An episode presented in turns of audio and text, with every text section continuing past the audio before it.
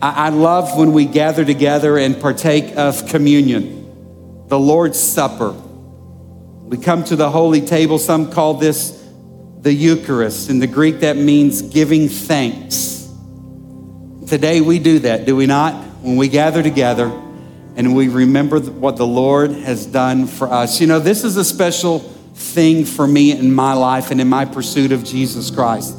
You see, I was blessed to grow up in, in a home where mom and dad loved Jesus, and, and, and I have a brother that's five years older than me. And as long as we can both remember, man, this thing of being exposed to, to who Jesus is, this being a part of this, this body called the church, man, it's just all I've known. I, I, know that that's not everybody's story, but for me, I had a mom and dad that were strong believers in Jesus, and they pointed me and my brother towards Jesus. They took us to church, they took us to gatherings. Hey, man, we were there at least four times a week, every week. Amen? They just made sure that we were exposed to who He was. I knew the songs, I participated in programs, I went on trips, I even got the shirt. But that did not make me a Christian, did it? It made me someone that knew the songs. I could quote a few Bible verses. I could even, you know, find some of the books of the Bible, those, those smaller prophets towards the Old Testament. Does anybody else still just stumble sometimes? And, hey, there's no shame in having to look in the front to find the page number. Amen. That doesn't matter to God. He just wants you to find that page to get in it. Amen all of those things that I knew did not give me a relationship. I had knowledge, I knew some stuff, but I had no relationship. And here was the breakthrough for me it was coming to a time of communion at our church. We called it the Lord's Supper. The church I grew up at, we had a table down front, nice, probably piece of oak, right? Engraved on the front of that table were the words, This do in remembrance of me. Come on, somebody who knows what I'm talking about in this house, right? And in the church that I grew up in, we would pass those flying saucers filled with little wafers of bread, cups filled with juice. Some of you know what I'm talking about. And it was in that moment that my relationship with the Lord shifted. Because, like most little kids, when the flying saucers came by, I immediately put my hand out to which my mom slapped it. Now, it was not uncommon for me to get slapped or even butt whooped when I went to church. It happened a lot when I was growing up, amen? But mom, my mom, I never forget my mom saying, hey, listen, you can't partake of that. I'm like, why not? And she began to explain to me the significance of this supper, of this meal, of this table what it represented. And it was in that moment of my confusion and my wanting to participate that God actually used that moment in my life for me to begin to dive a little bit deeper and to begin to understand something. Yes, that I was a sinner. Hey, believe me, everybody in that auditorium knew that about Jason Brown. But I began to understand that there's more than just attending church there's more than just singing the songs, there's more to just even knowing some things about Jesus. I needed to have a relationship with Jesus. And so I'm just gonna tell you every time I partake of communion, I go back to that moment in my life. And I remember how God used that moment to draw me in closer and into a relationship with Him. And I'm just believing that that could happen for someone here today. Someone may be watching us online right this very moment. That through this experience, and let's just be real, for some of us, we've done this a lot. And let's just be honest, in, in our doing this, this can just become a routine in our lives, can it not? It can become rote. It can just become something that, if we're not careful, it can lose its significance and meaning. When I think about communion and when I think about the Lord's Supper, I look back and I think that that's an important part of us gathering today. That as we gather today to take communion, we look back. We remember. We, we, we remember. I remember me, this God using this to spark my pursuit of Him and, and saying yes to Him at the age of nine as Lord and Savior of my life. Amen. I look back and I remember that. But I think as we pause today and, and celebrate this table, that it's good for us to look back and remember well what it means. And it means the cross. That's what I think of. And I know for a lot of us, we have so many different thoughts and ideas about the cross. For, for some of us, it's just a piece of jewelry. For some of us, it's, it's something that ordains a wall, a prominent wall in our home. And for some of us, it's, it's too horrible. We don't like to think about it because we've seen the passion of the Christ and we understand the, the, the, the bludgeoning that took place there at Golgotha. I don't know what comes to your mind, but I think it's important for us as we look at this table today to think that it represents the cross. See, when I look at these elements on the table today, I, I'm reminded about the enormous the enormous sin in my life and the incredible grace of God. That He looked past my junk and my funk and my sin and my shame, and God made a way for me to be forgiven. When, when, when, when I think about this table and, and I think about the cross, I, I, am reminded that, that, that death is not the end of the story and, and that, that there's more to life than, than us just kind of surviving and making it through, but that there's a plan in the here and now, and there's a future for eternity. The cross is a big deal. We, we, we, we know that, that this table is, is, by the way, this is not something that, that we've created. This is not something that, that we have the corner market on. This table is not our table. This is the Lord's table. Jesus instituted this meal. Jesus created this moment, we know, his final night on earth with those 12 disciples. All 12, yes, one that would deny him and one that would betray him. All 12 were invited to that supper. And we know that Jesus began to explain to them what would unfold in the hours preceding that upper room. And, and I think it's important for us to remember those things. In fact, those are some of the words that Jesus used that night. And Paul would reinforce to us even today in, in those words do this in remembrance of me. You see, that wood table at the front of my worship center growing up as a kid, this do it are exactly what Jesus would want us to think about today. He would want us to remember. You know, when you remember something, you, you look back on an experience and, and, and, and, and it takes you somewhere. It reminds you of something that did take place. We, we oftentimes, uh, we know that in, in the Old Testament that, that we read about things called Ebenezer's, and, and, and these were stones that would be stacked in altars or memorials made whenever the people saw God show up and do something special in their lives a breakthrough like many of you have prayed for today. A revelation from the Lord. They would, they would erect these altars, but it would be a place for them to remember, to look back and remember the goodness of God. Hmm. You know, and I think about the cross, I think about how my sins are forgiven because of the shed blood of Jesus. You see, Jesus was doing something with his disciples that night that they were quite familiar with. It was near the time of, of Passover, and that was, that was the celebration that they were quite familiar with as Jewish men. You see, the Passover was symbolic in the Old Testament of, of, of the people sacrificing an animal and that animal shedding its blood so that their, their covenant with God could remain intact. It was symbolic of them being forgiven of their, their sins. Every Jewish individual understood that at, at, at, that first Passover, that, that, that blood of the animal was, was actually, it was brandished on the doorpost of their home. And, and during that, that first Passover, that the angel of death, remember, passed over every home where this blood was ordained on the threshold there. And that firstborn in that home was not taken. But for those homes without the blood, they lost children that night.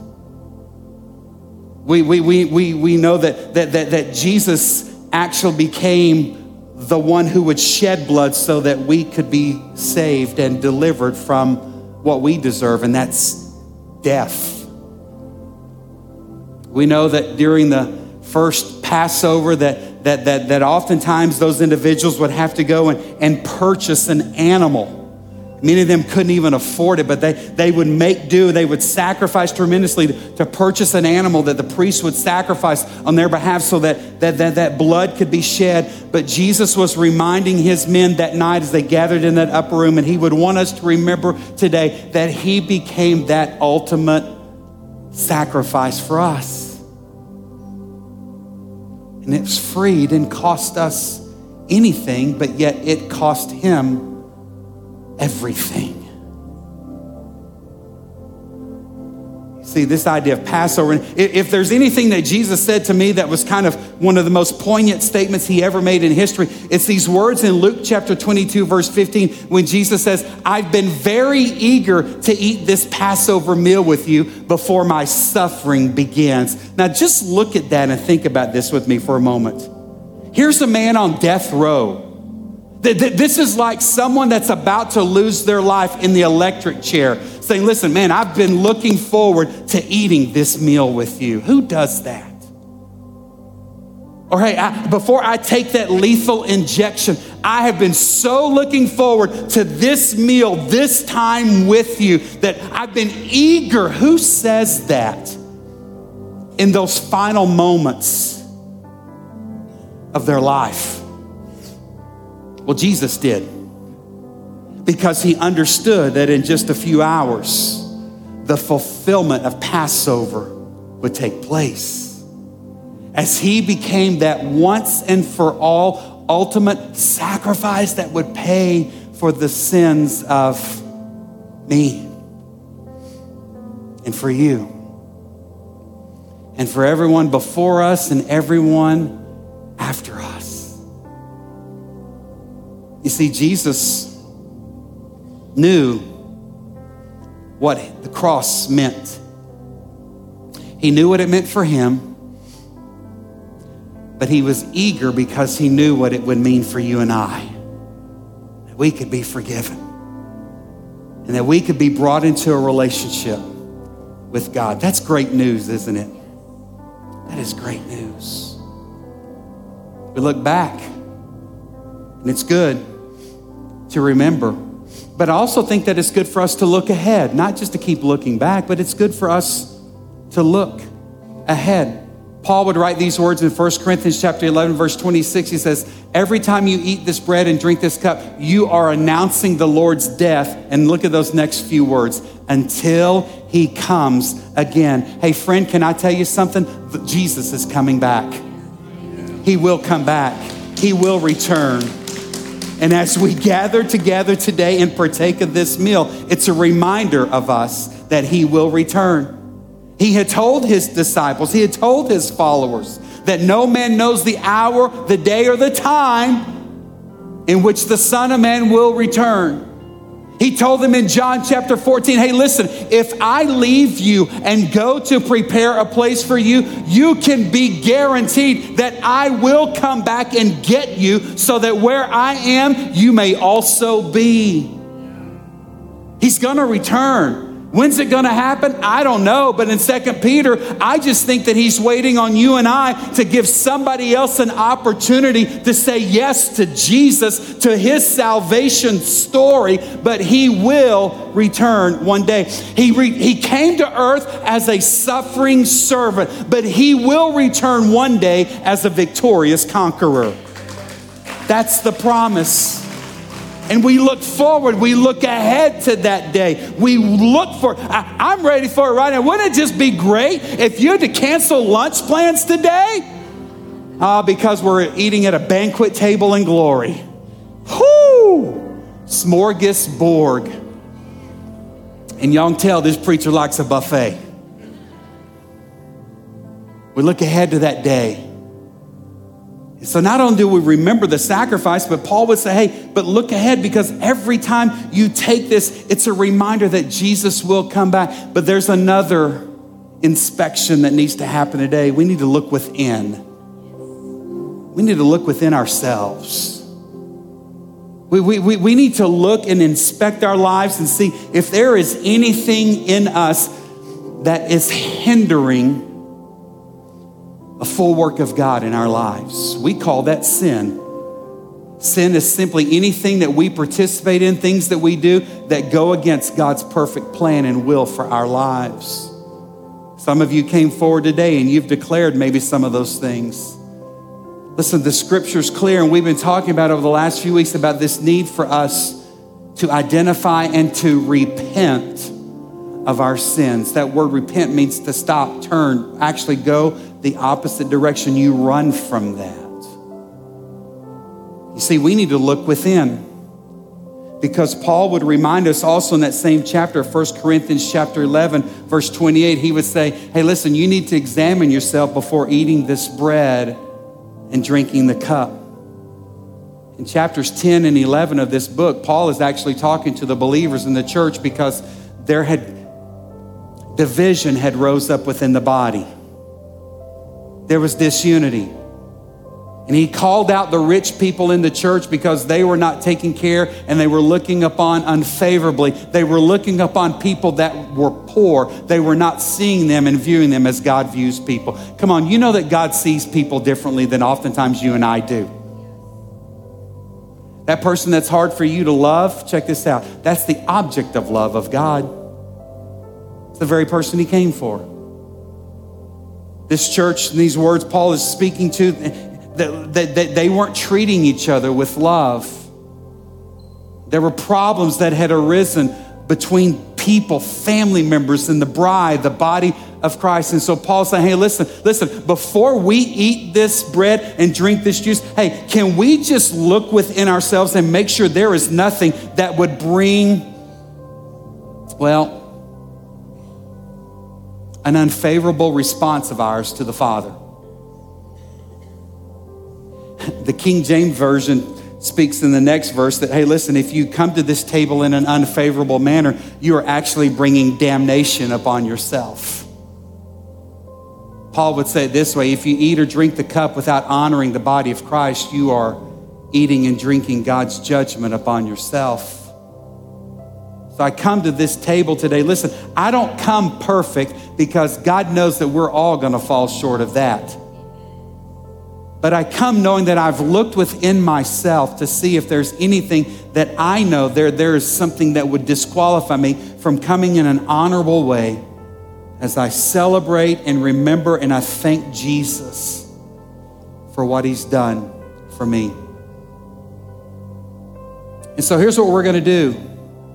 We're, we're, we're going to pause, and Ezra's just going to continue to play. And, and, and we want to give you an opportunity to do a couple of things over these next few moments. We want to give you an opportunity for those of you that would like to come and participate with us to come to the tables today and actually pick up it's, it's a cup and a wafer, it's all in one. So, so you can come and participate. Listen, this meal, this supper is, is for anyone who belongs to Jesus Christ. You've declared that Jesus is Lord and Savior of your life. You are invited to this table today. Doesn't, you don't have to be a member of this church. You don't have to, what? It's just if you belong to Christ, we're family. Amen? And I like to eat with family. We're also going to invite those of you that would like to come and just spend some time in prayer at the altar today as you look within yourself to see if there's anything that we need to make right with the Father today. And so Ezra's going to continue to play. You come to the appropriate table in front of your section if you like to participate. Grab your elements. Spend time in prayer, asking God to identify anything that's not of Him. And then we will celebrate the supper in just a few moments.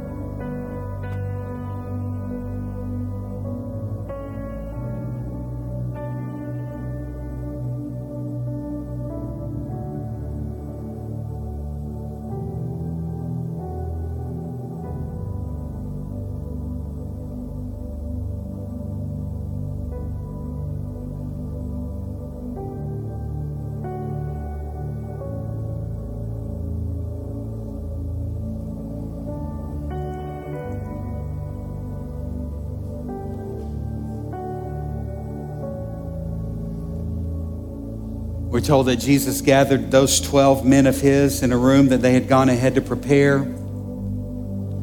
They shared a very common meal together that night. But there were just a few things that were off. One of which there was no house servant to welcome them as they made their entrance there. A house servant was, was common in those days. As, as people came into the home, there would be a, a washing of feet that would take place after walking those dry, dusty roads house servant would wash the feet of the guests as they made their entrance. No house servant there that night. We know that one of the accounts of the Gospels share with us that during that mealtime that Jesus actually got up from the table himself. He wrapped a towel around his waist and, and he knelt in front of each one of those men and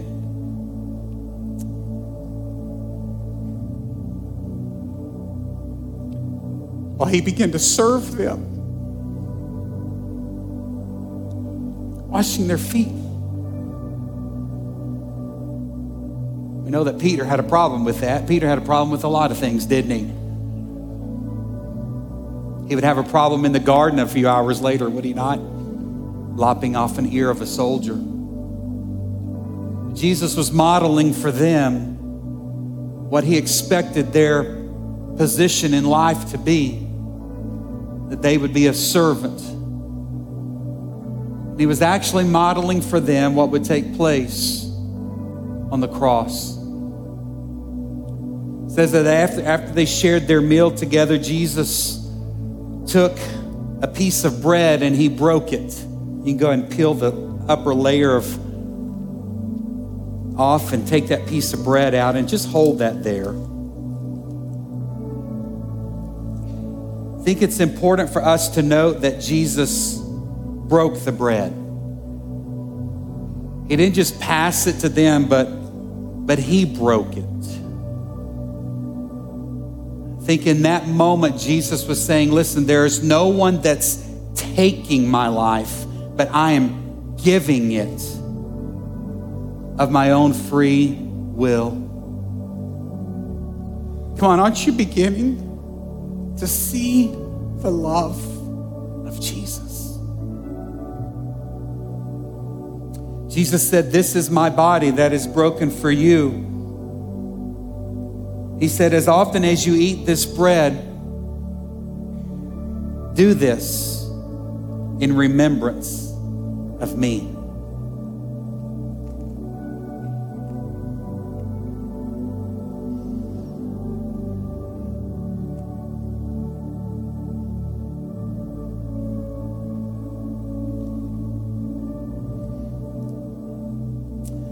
Jesus then took a cup of wine, and they had already been enjoying wine throughout their meal.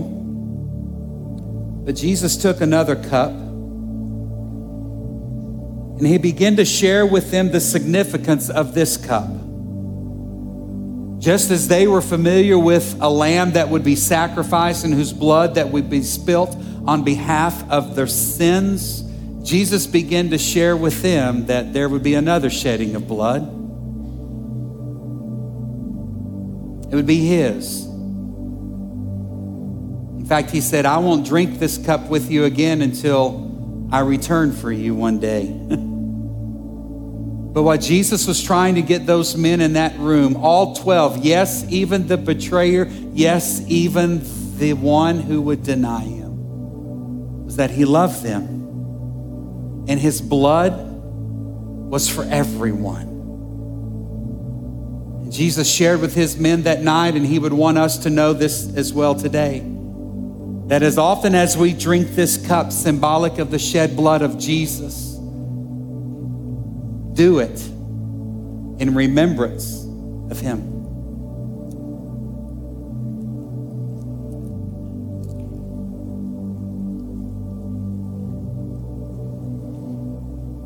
Paul would go on to say in that 1 Corinthians 11 passage that for every time you eat this bread and drink this cup, you are announcing the Lord's death until he comes again.